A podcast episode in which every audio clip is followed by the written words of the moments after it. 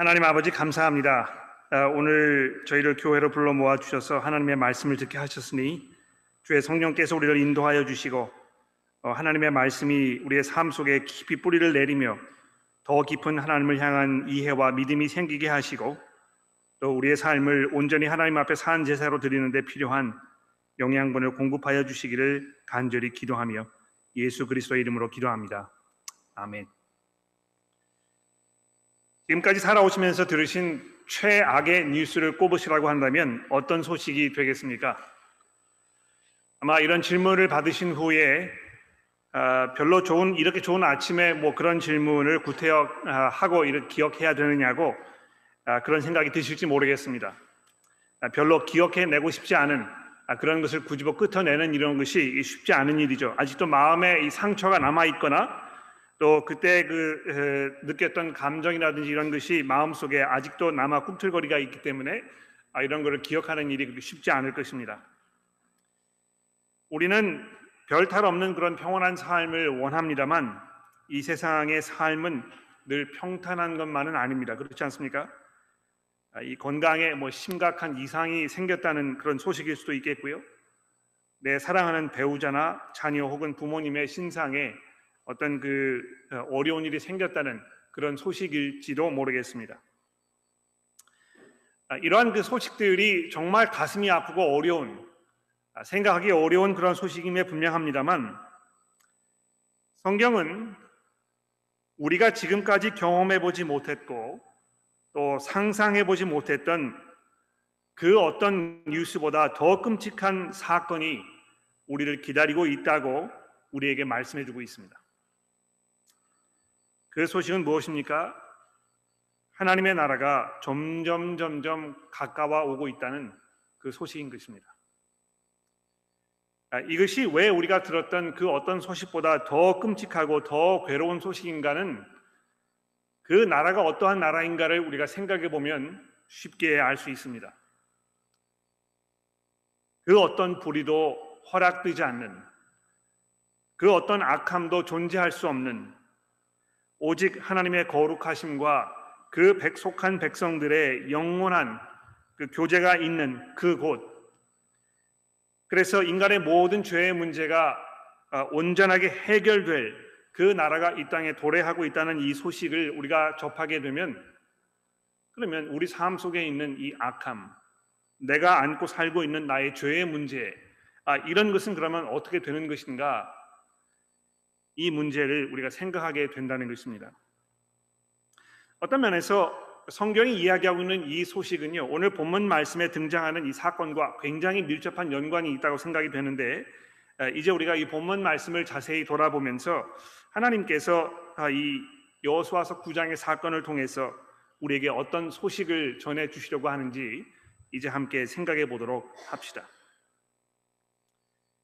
아, 여호수아가 이끄는 이스라엘이 요단강을 건너서 여리고성과 아이성을 함락시켰다는 소식은 이 가나안 땅에 정착해서 그곳에 수백 년 동안 살아왔던 가나안 사람들과 거기에 있는 모든 백성들에게 정말 최악의 소식이었을 것입니다.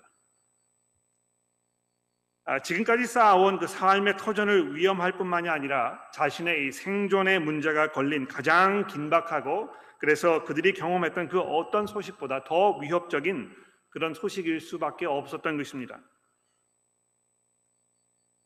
아, 이런 긴박한 상황이 닥쳤을 때 사람들마다 아, 그 대처하는 방법이 다를 것이죠. 쉽게 용기를 아, 잃고 자포자기해 버리는 그런 사람도 있을 것이고 또 낙천적인 사람인 경우에는 이런 그 상황의 심각성을 쉽게 외면하면서 하늘이 무너져도 솟아날 구멍이 있을 것이다 하는 그런 은근한 기대감 속에 그냥 견디는 사람도 있을 것입니다.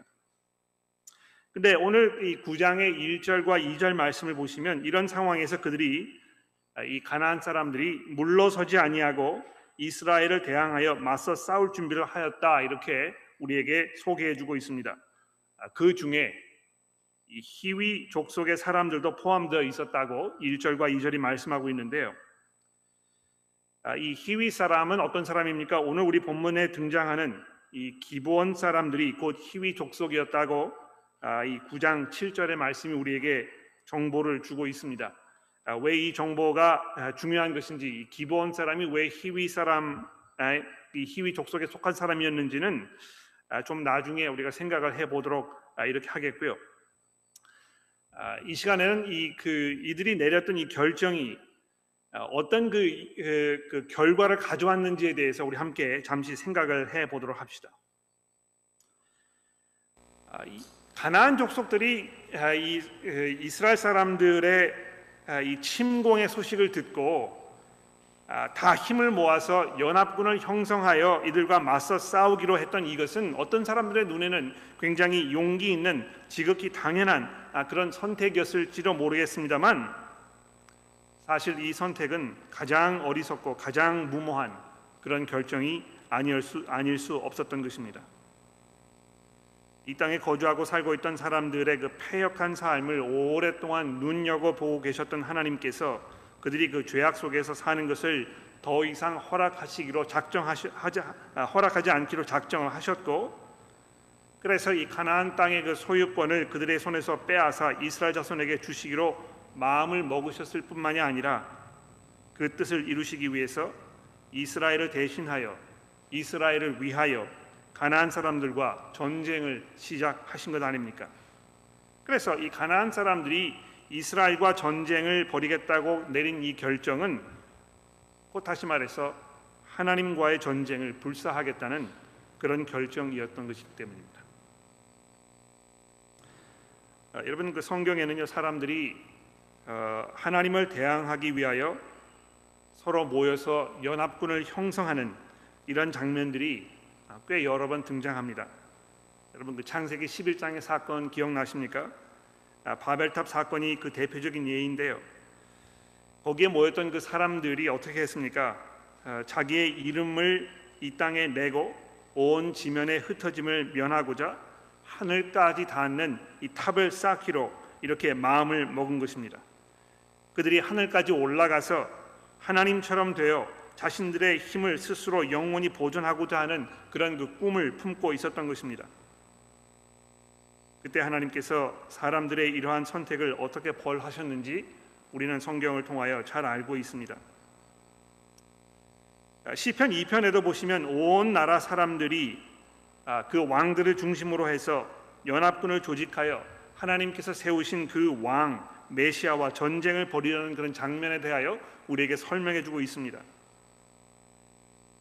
시편 2편의 2절의 말씀에 보시면 이 연합군의 의도를 이렇게 설명하지 않습니까? 이 세상의 군왕들이 나서며 관원들이 서로 꾀하여 여호와와 그의 기름 부은 받은 자를 대적하며 우리가 그의 맨 것을 끊고 그의 결박을 벗어 버리자 하는도다. 시편의 기자는 그들의 그러한 그 시도를 하늘에서 내려다보고 계신 하나님께서 어떻게 생각하셨는지를 이렇게 설명합니다. 하늘에 계신 이가 웃으시며 주께서 그들을 비웃으시로다. 그때 분을 바라며 진노하사 그들을 놀라게 하여 이르시를 내가 나의 왕을 내 거룩한 산 시온에 세웠다 하시리로다. 내 왕이 철장으로 그들을 깨뜨리며 질그릇같이 부수리라 하시도다. 이러한 그 비슷한 사건이 사도행전 4장에도 등장합니다. 아, 유대교 지도자들과 로마 정부의 관료들이 부활하신 예수가 바로 그리스도시라고 설교하였던 제자들의 입을 틀어 막기 위하여 그들을 핍박하자 그때 교회 성도들이 다 함께 모여서 바로 이 시편의 2편 말씀을 기억하면서 하나님 앞에 무엇이라고 기도하였습니까?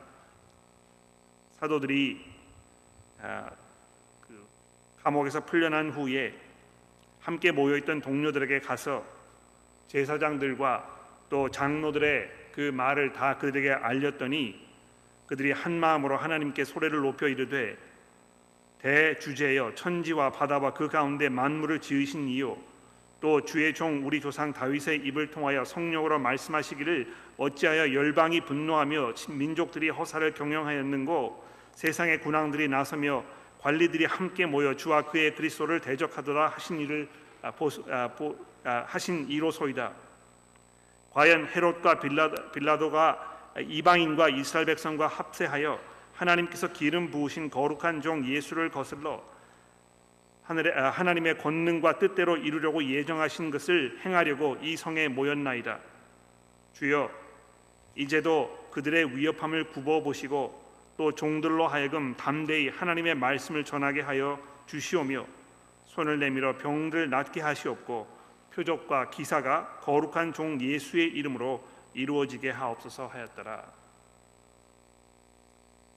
이 사도행전 역시 마찬가지로 하나님의 말씀을 가로막고 교회를 핍박하려던 그 당시 권세자들의 의도에도 불구하고 하나님께서 어떻게 그 말씀으로 승리해 가고 계시는지, 이 어떻게 그리스도의 복음이 거침없이 이 세상에 뻗어나고 가고 있는지를 우리에게 설명해 주면서 이 하나님의 승리에 대하여 우리에게 설명해 주고 있는 것입니다. 어, 하나님을 맞서 싸우겠다고 생각하는 이 발상 자체가 얼마나 어리석고 무모하기 그지없는 일인가 성경이 우리에게 이야기해 주고 있는 것이죠. 어, 근데 가나안 땅에 살던 모든 사람들이 한결같이 이렇게 무모하고 어리석지는 않았다고 오늘 본문이 이야기해 주고 있습니다. 여러분 이 가나안 땅은요 소위 말하는 그 다문화권의 지역이었습니다. 아, 헷 족속, 또 아모리 족속, 가나안 족속, 브리스 족속, 히위 족속, 여부스 족속 뭐 이렇게 적어도 여섯 개가 넘는 이 혈통이 서로 다른 민족들이 함께 거주하던 아, 그러한 곳이었는데요. 오늘 3절 말씀 이하는 이 민족들이 함께 살면서도 그들이 전혀 다른 선택을 취했던 기본 지역의 주민들에게 그 초점이 지금 맞추어지고 있는 것입니다. 아, 여러분 그 기브온 사람들이라는 아, 이, 이, 민주, 이 사람들이 아, 지금 성경에 이 처음 등장하는 것이 아니고요. 아, 창세기 34장을 보시면 거기 굉장히 중요한 사건이 등장을 합니다. 아, 야곱의 그 자녀 중에 아, 디나라는 딸이 있었습니다. 아, 열두 아들이 있었고 딸들이 이제 여러 명 있었는데 그 중에서 디나라는 딸이 있었다는 것입니다. 근데 주변에 살던 그 희위 족속 사람 세겜이라는 사람이 그 여자를 매우 흠모하였고 자기의 욕정을 참지 못해서 그 여자를 강간하는 그 사건이 창세기 34장에 소개가 되고 있습니다. 자기의 그 어, 여동생이 강간을 당했다는 이 이야기를 들은 야곱의 열두 아들이 어떻게 했겠습니까? 복수할 일을 생각했겠죠. 그래서 어, 계략을 꾸며 가지고 세겜의 그 집안 모든 남자들이 할례를 받게 했습니다. 너희가 할례를 받아서 우리처럼 되면 이 딸을 이 동생 다나를 너에게 신부로 주겠다 이렇게 계략을 꾸미고 그들로 할례를 받게 한 후에 그들이 움직일 수가 없게 되었을 때에 야곱의 열두 아들 중에 시몬과 레위가 이 세겜에 살고 있던 성의 모든 남자들을 다 학살하는 아, 이런 사건이 등장하지 않습니까? 이스라엘 사람들과 히위 사람이 이렇게 엮이게 된 이 악연 이것이 이 창세기 34장에서 처음 성경에 소개되고 있는 것입니다.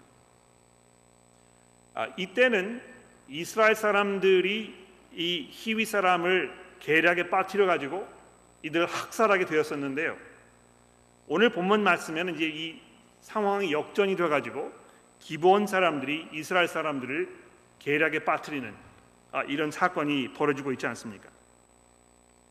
오늘 구장에 등장하는 이 기본 사람들의 이 몇 가지 주목할 만한 사실들을 살펴보도록 합시다. 첫째는요, 우리가 이미 알고 있는 사실입니다만 3절에서 저자가 우리가 설명해 주고 있는 대로 이 기본 사람, 이 주민들도 가나안에 살고 있던 모든 사람들과 마찬가지로 하나님께서 여호수아를 통해서 여리고와 아리성의 이 아이성에 행하신 일들을 다 들어 알고 있었다는 것입니다. 또 9절 말씀해 보듯이요. 이들이 자신들이 하나님 이스라엘의 하나님 여호와께서 아, 정말 하나님이시라는 것을 이들이 이미 알고 있었다고 저자가 우리에게 설명해 주고 있습니다. 최악의 뉴스를 이들도 전해 들은 것입니다. 두 번째 주목할 점은요. 4절의 이하에 설명된 것처럼 이들이 자신들에게 닥친 재앙에서 벗어나기 위해서 꾀를 내었다는 것입니다. 자신들은 가나안에 살고 있는 족속이 아니고 먼 나라에서 일부러 먼 길을 찾아온 그런 이방인 행세를 했다는 것이죠. 4절에 보십시오. 꾀를 내어 사신의 모양을 꾸미되 헤어진 전대와 헤어진 헤어지고 찢어져서 아, 기운 가죽 포도주 부대를 나귀에 싣고 그 발이 낡아서 기운 신을 신고 낡은 옷을 입고 다 마르고 곰팡이가 난 떡을 준비하고 그들이 길갈 진영으로 가서 여호수아에게 이르러 그와 그 이스라엘 사람들에게 이르되 우리가 먼 나라에서 왔나이다 이제 우리와 조약을 맺읍시다 이렇게 제안을 했다는 것이죠. 아, 자신들이 가나안 땅에 거주하는 주민이 아니고 그 경계 훨씬 밖에 살고 있는 사람들이라면 이스라엘이 자기를 해할 리가 없었다고 이렇게 생각했을 수도 있고 어쩌면 신명기 20장에 나타난 이 가나안 경계선 밖에 위치한 성일 경우 그 성 주민들을 미리 항복시키고 그들과 평화 협정을 맺, 맺어서 그들을 죽이지 말라 이렇게 이야기했던 하나님의 말씀을 이들이 어떤 경로를 통해서 미리 전해 들었을 수도 있을지 모르겠습니다. 어땠든지 간에 이들은 이스라엘에게 찾아가서 항복을 하고 그들에게 자신의 운명을 맡기기로 결정한 것입니다. 근데 저자는 이들의 이러한 행동을 꾀를 내었다는 표현을 사용하면서 그들이 취한 행동의 그 도덕성의 의문을 제기하고 있죠. 그렇죠? 사람들이 소위 말하는 이 선의의 거짓말을 한 것인데요. 어, 설교를 더 하기 전에 우리 그 이 문제를 좀 잠깐 생각해 보도록 합시다. 이 선의의 거짓말이라는 표현이 아, 과연 성립되는 것인가? 우리 그리스도인들이 아, 이런 상황을 맞닥뜨렸을 때 어떻게 해야 될 것인가? 여러분 이 선의의 거짓말이라는 것은요 결과가 방법을 정당화시킬 수 있다는 의미입니다. 그렇죠? 선한 목적을 얻기 위해서라면 어느 정도의 불의를 눈감아 줄 수 있다는 것이 이러한 그 발상인 것입니다. 아마 이 문제에 대해서 어, 성경이 가르치고 있는 것을 쉽게 정리하려면 아마 이 고린도후서 4장의 말씀 좀 도움될 것 같은데요. 여러분 그 고린도후서 4장 1절 말씀에 보시면 사도 바울이 자기의 그 사역에 대하여 설명하면서 고린도 교회 성도들에게 이렇게 말씀하고 있습니다. 그러므로 우리가 이 직분을 받아 극률하심을 입은 대로 낙심하지 아니하고 숨은 부끄러움의 일을 버리고 속임으로 행하지 아니하며 하나님의 말씀을 혼잡하게 하지 아니하고 오직 진리를 나타냄으로써 하나님 앞에서 각 사람의 양심에 대하여 스스로 추천하노라. 그러니까 이 사람의 그 환심을 얻기 위해서 또 혹은 복음 전하는 기회를 만들려는 생각에서 우리가 종종 종종 상대방의 그 마음을 이렇게 얻는 그런 이야기를 할 때가 있지 않습니까? 이렇게 지나치게 칭찬을 한다든지 뭐 누구 집에 초대를 갔을 때 너무 과하게 주민의 그 주인의 음식 솜씨에 대해서 칭찬을 하는 경우를 한번 생각해 보십시오. 호의를 베풀어 준 주인에게 진심 어린 감사의 표현을 하는 것은 너무나 당연하고 마땅한 일입니다만 이 정도에 지나치게 호들갑을 떨면서 하는 이야기가 과연 그리스도인에게 합당한 것인가? 물론 선의로 좋은 뜻으로 그렇게 했다고 이야기할 수 있겠지만 이 사도 바울은 복음의 진리를 전하기 위해서 그 복음에 합당한 방법 이외에는 내가 다른 방법을 사용하지 않겠다고 이렇게 단호하게 선을 긋고 있지 않습니까? 진리의 하나님에 대하여 말하면서 사실이 아닌 것 또는 사실을 부풀려 말하는 것은 오히려 하나님의 진리를 가리는 그런 일이 될 수밖에 없을 것입니다. 결코 결과가 방법을 정당화시키지 않는 것입니다. 다시 기본 사람의 경우로 돌아가 봅시다. 여수와서의 저자도 기본 사람들이 취한 행동에 대해서 잔꾀를 부린 것이라고 이렇게 꼬집어 말하면서 여러분 그 창세기 3장에 뱀에 대하여 설명할 때 사용된 이 간교하다 하는 그 표현을 아, 일부러 여기에 적용해서 지금 사용하고 있습니다. 이 기브온 사람들의 간교함이 얼마나 치밀하고 정교하였는지 그들이 변장을 하면서 얼마나 세심한 부분까지 신경을 썼는지 저자가 우리에게 아주 자세하게 설명을 하고 있지 않습니까? 여러분 특히 그 여호수아가 신문을 할 때 그들이 한 그 구절의 대답을 한번 보십시오.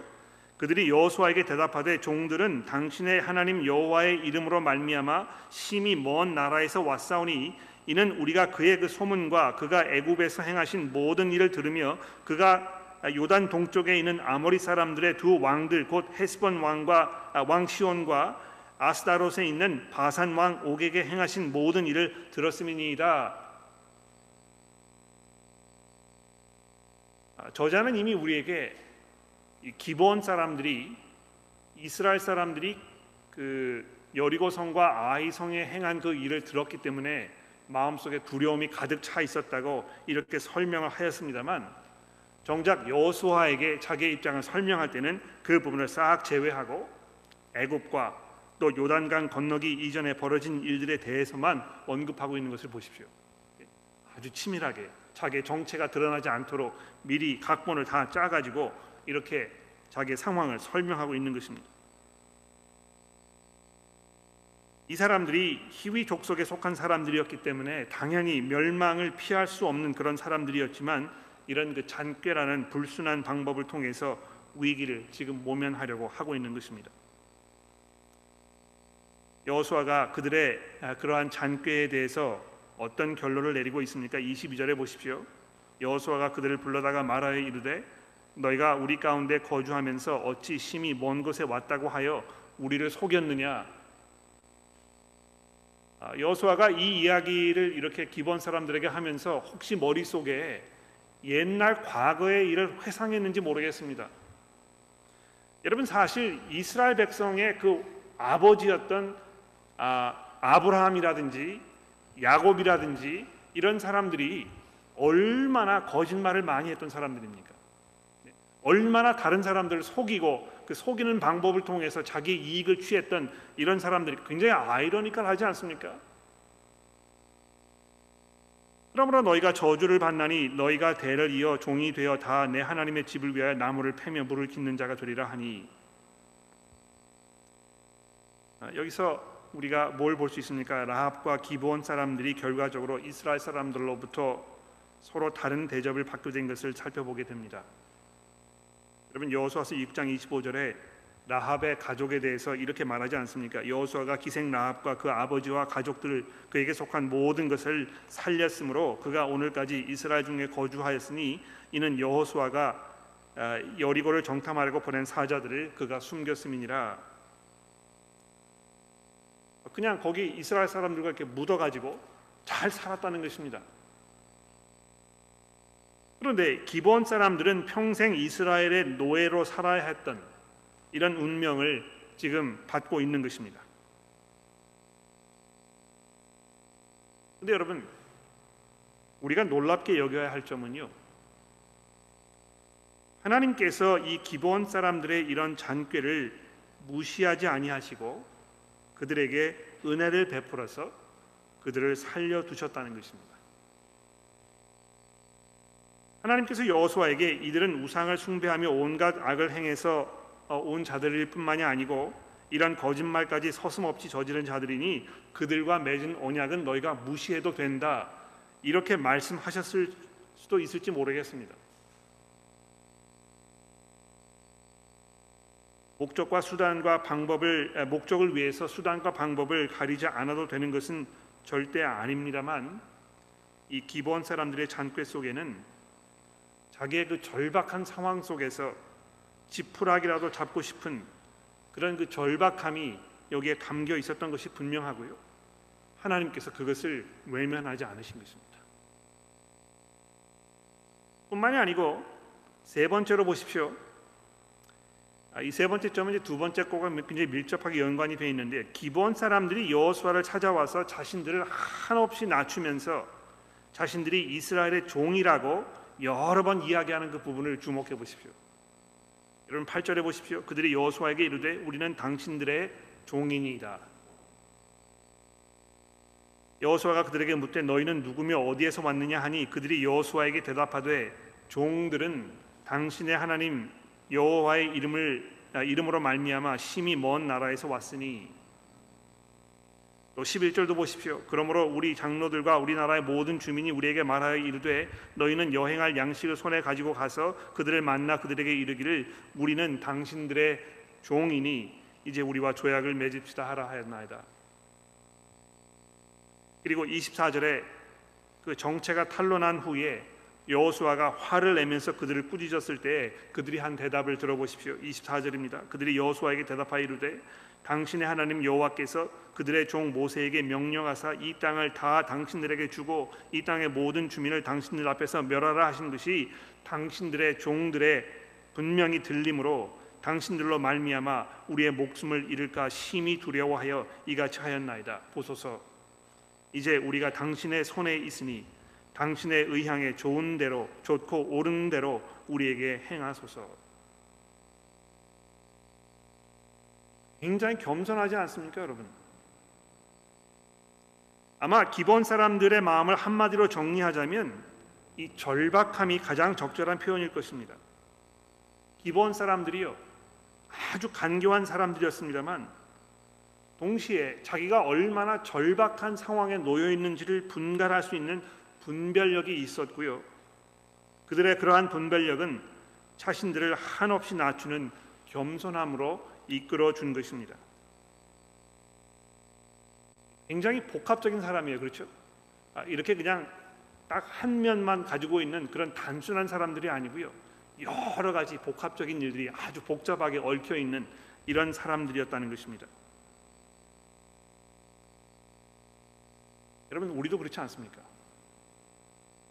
우리의 마음을 들여다보면 하나님을 향한 진실된 마음도 있지만 거기에는 간교한 마음 또 우리 자신을 생각하는 그런 마음들도 굉장히 복잡하게 얽혀 있습니다.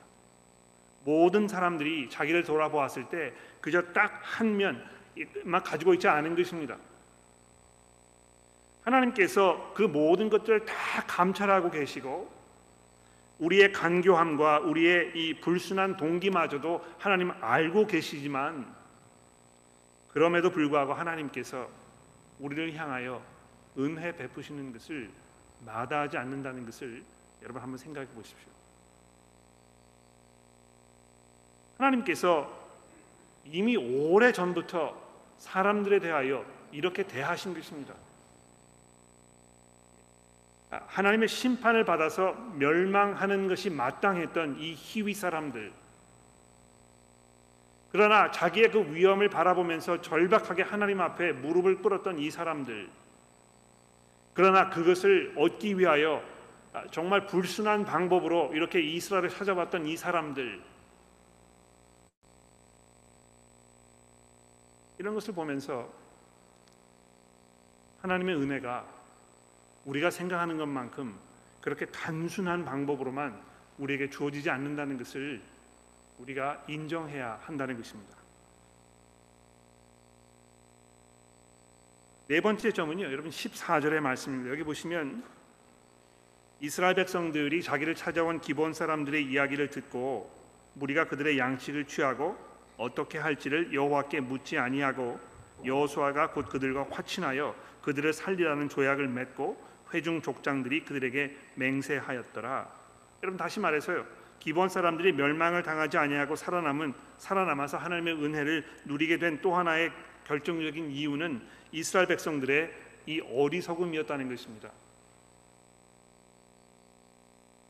이번 사람들의 정체가 밝혀지지 않은 결정적인 이유는 이스라엘이 하나님께 이 사람들에 대하여 묻지 않았기 때문입니다. 이 하나님의 말씀에 대한 어떤 그 경외심 아, 이런 것이 순식간에 어디로 증발해 버린 것입니다.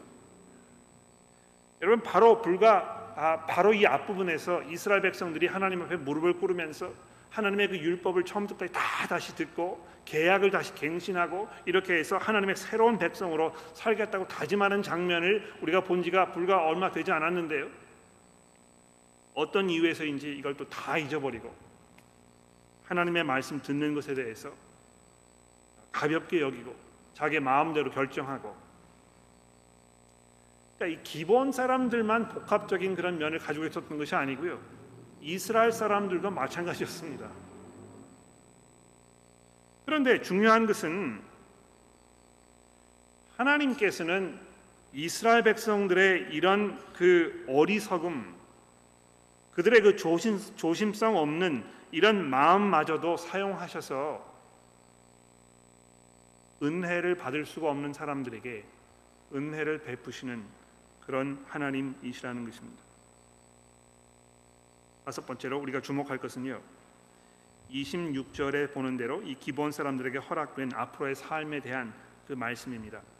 여러분 26절에 보십시오. 여호수아가 곧 그대로 그들에게 행하여 그들을 이스라엘 자손의 손에 건져내어 죽지 못하게 하니라 그 날에 여호수아가 그들을 여호와께 택하신 곳에서 회중을 위하여 여호와의 제단을 위하여 나무를 패며 물을 깃는 자들로 삼았더니 오늘까지 이르니라. 여러분 여기 보시면 아, 나무를 패며 물을 깃는 노예로서의 역할이 분명히 이스라엘을 곤경에 빠뜨렸던 그들이 부린 그 잔꾀에 대한 그 대가였습니다만 우리는 이 속에서조차도 이들을 향한 하나님의 그 은혜의 일부분을 보게 되는 것입니다. 우리가 알다시피 이스라엘 믿음 생활 속에서 이 여호와의 제단 이것은 굉장히 중요한 부분을 차지하지 않았습니까? 노예 신분으로 하는 일이었습니다만 여호와의 제단을 위하여 일하는 것이 레위 지파 족속에 속한 남자들에게만 허락된 매우 특별한 일이었음을 생각해 보면 이 기브온 사람들에게 주어진 이 그 노역의 그 운명이 한편으로는 하나님의 은혜의 연장선이었던 것입니다. 네, 여러분 이 점을 생각해 보십시오. 창세기 34장에서 레위와 시몬 그 두 사람이 야곱의 아들들이 기본 사람들을 다 학살하는 그런 장면이 벌어지지 않았습니까? 악연이었죠. 근데 그 사건으로 인해서 레위 사람들은요, 이 약속의 땅에 들어갔을 때 그 땅의 분깃을 받지 못하도록 이렇게 하나님께서 정해 놓으셨습니다. 오히려 그들이 제사장의 역할을 하면서 아, 이 그 성전에 들어가서 아, 거기에서 사람들이 주는 그 헌금 이것을 자기의 그 몫으로 받고 사는 이런 삶을 살도록 하나님께서 하셨다는 것입니다. 근데 여기 보십시오, 여러분. 그런 과거가 있었는데요. 이 원수 지간처럼 지냈던 이 기본 사람과 이 레위 사람들이 어떻게 되었습니까? 원수 지간에 있던 이 사람들이 여호와의 성전에서 만나 가지고 서로 함께 일하는 하나님의 나라를 위해서 하나님의 왕국을 위해서 하나님께 예배드리는 그것을 하기 위하여 함께 협력하는 자리로 하나님께서 부르고 계신다는 것입니다.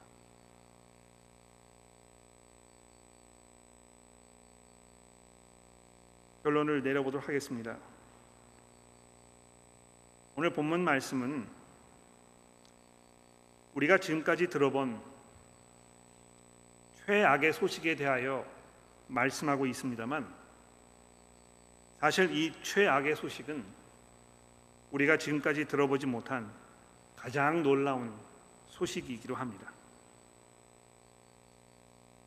여러분 이 하나님의 은혜에 관하여 여호수아서 9장이 이야기하고 있는 이 사실을 주목해 보십시오. 하나님께서는 그 무엇에도 묶임을 당하시는 분이 아니시라는 것입니다. 원래 의도하셨던 것은 이것이지만 사람들이 그 하나님의 의도하신 대로 움직여 주지 않아서 어쩔 수 없이 목표를 수정하지 않으시면 안 되는 그런 분이 아니시라는 말입니다. 여러분 생각해 보십시오. 이스라엘을 하나님께서 이 택하셔서 하나님의 백성으로 삼으셨던 그 근본 이유가 무엇이었습니까? 아브라함에게 창세기 10장에서 이렇게 말씀하셨잖아요.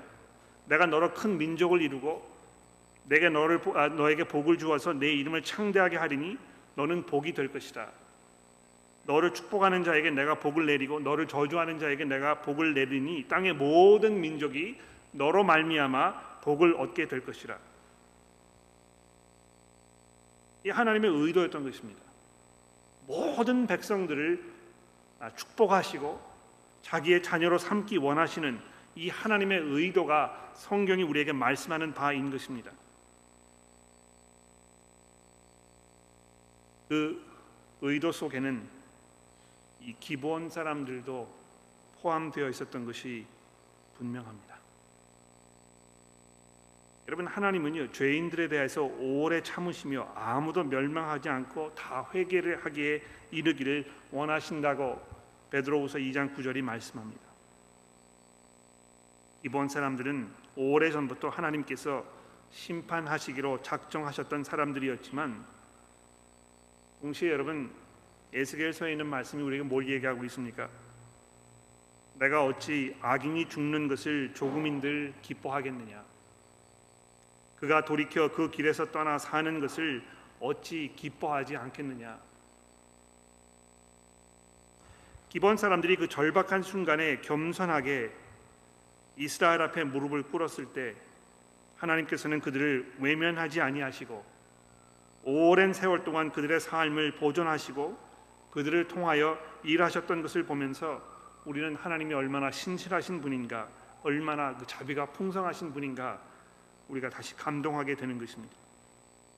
이 죄인들을 바라보는 하나님의 마음이 어떠한 것인지를 우리가 이해하게 되는 것입니다. 우리가 이것을 돌아보면서 하나님의 마음을 이해하게 되었을 때 우리가 과연 하나님의 심판을 죄인들의 모습을 어떠한 눈으로 바라보고 있는지 한번 돌아보아야 되지 않겠습니까? 오늘 본문 보면서 우리가 더 깊이 생각해 보아야 할 두 번째 이슈는요. 우리는 어떤 소식을 이 세상에서 우리가 들을 수 있는 최악의 소식으로 생각하며 살고 있는가 하는 점입니다. 여러분 이 기본 사람들의 고백을 다시 한번 들어보십시오. 당신의 하나님 여호와께서 그의 종 모세에게 명령하사 이 땅을 다 당신들에게 주고 이 땅의 모든 주민을 다 당신들 앞에서 멸하라 하신 것이 당신들의 종의 귀에 들림으로 당신들로 말미암아 우리의 목숨을 잃을까 심히 두려워하여 우리가 이같이 하였나이다. 자기가 얼마나 긴박한 상황에 놓여 있는지 아주 분명하게 깨달은 것입니다. 우리가 살고 있는 이 시대는 분명히 하나님을 두려워한 분, 두려, 하나님을 두려운 분으로 생각하기를 거부하는 그런 시대임에 분명합니다.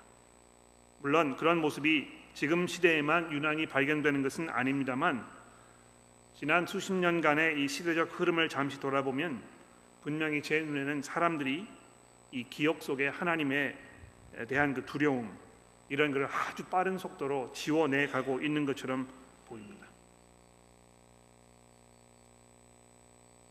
그런데 요단에게 세례를 받으시고 광야에서 40일 동안 사탄에게 시험을 받으신 후에 사람들에게로 돌아오신 예수께서 공생애를 시작하시면서 하셨던 그 첫 번 설교를 기억하십니까? 이때부터 예수께서 비로소 전파하여 이르시되 회개하라 천국이 가까워 왔느니라. 그렇습니다, 여러분. 하나님의 나라가 점점 점점 가까우고 있습니다. 여호수아서 9장의 말씀을 우리가 보면서 이스라엘 땅 이스라엘에게 그 약속의 땅을 주시기 위하여 그 땅을 하나님의 나라로 만드시려는 하나님의 그 계획이 점점 점점 진행되는 모습을 보면서 우리가 그 부분을 읽었을 때 이제 우리 가운데 임하시는 하나님의 나라를 머릿속에 연상하게 됩니다. 이 나라가 이 땅에 도래하는 그 소식은 정말 최악의 소식이 아닐 수 없습니다. 주의 나라가 임하시오며 이렇게 기도하는 그 기도 속에는 이 세상의 모든 악을 다 정리해 달라는 우리의 이 간절한 기도가 담겨 있는 것입니다. 그런데 여러분, 우리 그리스도인들이 왜 그 기도를 꺼리낌 없이 할 수 있는 것입니까? 왜 우리가 정말 진정한 마음으로 주의 나라가 이 땅에 속히 임하게 해달라고 기도하는 것입니까? 우리가 예수 그리스도를 통하여 이미 하나님과 화해하였고 하나님의 은혜 가운데 이미 들어가 있기 때문에 그런 것입니다. 물론 우리가 우리의 삶을 돌아보면 부족한 점이 많이 있습니다. 창피한 점이 얼마나 많이 있는지 모릅니다. 우리의 동기는 늘 불순하기 마련이고 우리의 삶은 경건하지 못한 그런 경우가 얼마나 많은지 모릅니다. 그러나 하나님의 은혜는 이런 것을 다 뛰어넘는 우리의 이런 부족한 부분에도 불구하고 우리를 의롭다고 여겨 주시는 하나님의 그 은혜 가운데 있는 것입니다. 사랑하는 성도 여러분, 하나님의 나라가 이 땅에 임했을 때 우리가 그 땅에 속한 시민으로 담대한 마음으로 하나님의 보좌 앞에 나아갈 수 있는 그 근거는 무엇입니까? 우리가 열심히 잘 살아서 우리의 삶 속에 띠끌조차 보이지 않는 그런 순결함으로 무장하였기 때문에 우리가 하나님 앞에 나아갈 수 있는 것입니까? 그렇지 않습니다. 우리가 그리스도 앞에 우리의 삶을 내려놓고 우리의 죄를 자복하며 하나님께 용서를 구하였을 때 하나님께서는 여러분과 저를 의롭다고 여겨 주시며 그리스도의 의로 우리를 옷 입혀 주신다고 성경이 우리에게 증거하고 있습니다. 그 하나님의 은혜에 의지하면서 우리가 담대한 마음으로 은혜의 보좌 앞에 나아가게 되기를 간절히 기도합니다. 기도하겠습니다. 하나님 아버지 여호수아서 9장에 등장하는 이 기본 사람들을 향한 어, 하나님의 그 마음과 또 하나님의 뜻을 우리가 잠시 생각해 보게 됩니다. 하나님의 은혜가 얼마나 놀라운 것인지 우리의 생각과 우리의 상상을 뛰어넘는 것인지 우리가 다시 한번 돌아보게 됩니다. 이 세상의 그 어떠한 것도 하나님의 계획을 막을 수 없으며 그것을 무, 무마시키지 않는다는 것을 우리가 이 시간 기억합니다. 하나님의 저희가 저의 삶을 돌아보았을 때 우리 삶 속에 존재하는 원치 않는 그런 죄의 모습과 또 우리의 부족한 면들이 하나님의 은혜를 수포로 돌아가게 하지 않는다는 것을 우리가 기억합니다. 하나님 그것이 저희들로 하여금 그저 아무런 염려 없이 마음대로 살도록 우리를 허락하지 않, 않지만 동시에 우리가 정말 겸손한 마음으로 하나님 앞에 나아가며 온전히 주께 의지할 수밖에 없다는 사실을 우리로 인정하게 만듭니다. 하나님이여 저희를 도와주셔서 우리의 힘과 수고와 아, 우리의 경건한 삶의 모습에 의지하지 않도록 도와주시고 오직 하나님의 은혜 가운데에서 절박한 마음으로 주 앞에 나아가며 주의 은혜를 붙들도록 우리를 인도하여 주옵소서. 우리의 구주이신 예수 그리스도의 이름으로 기도합니다.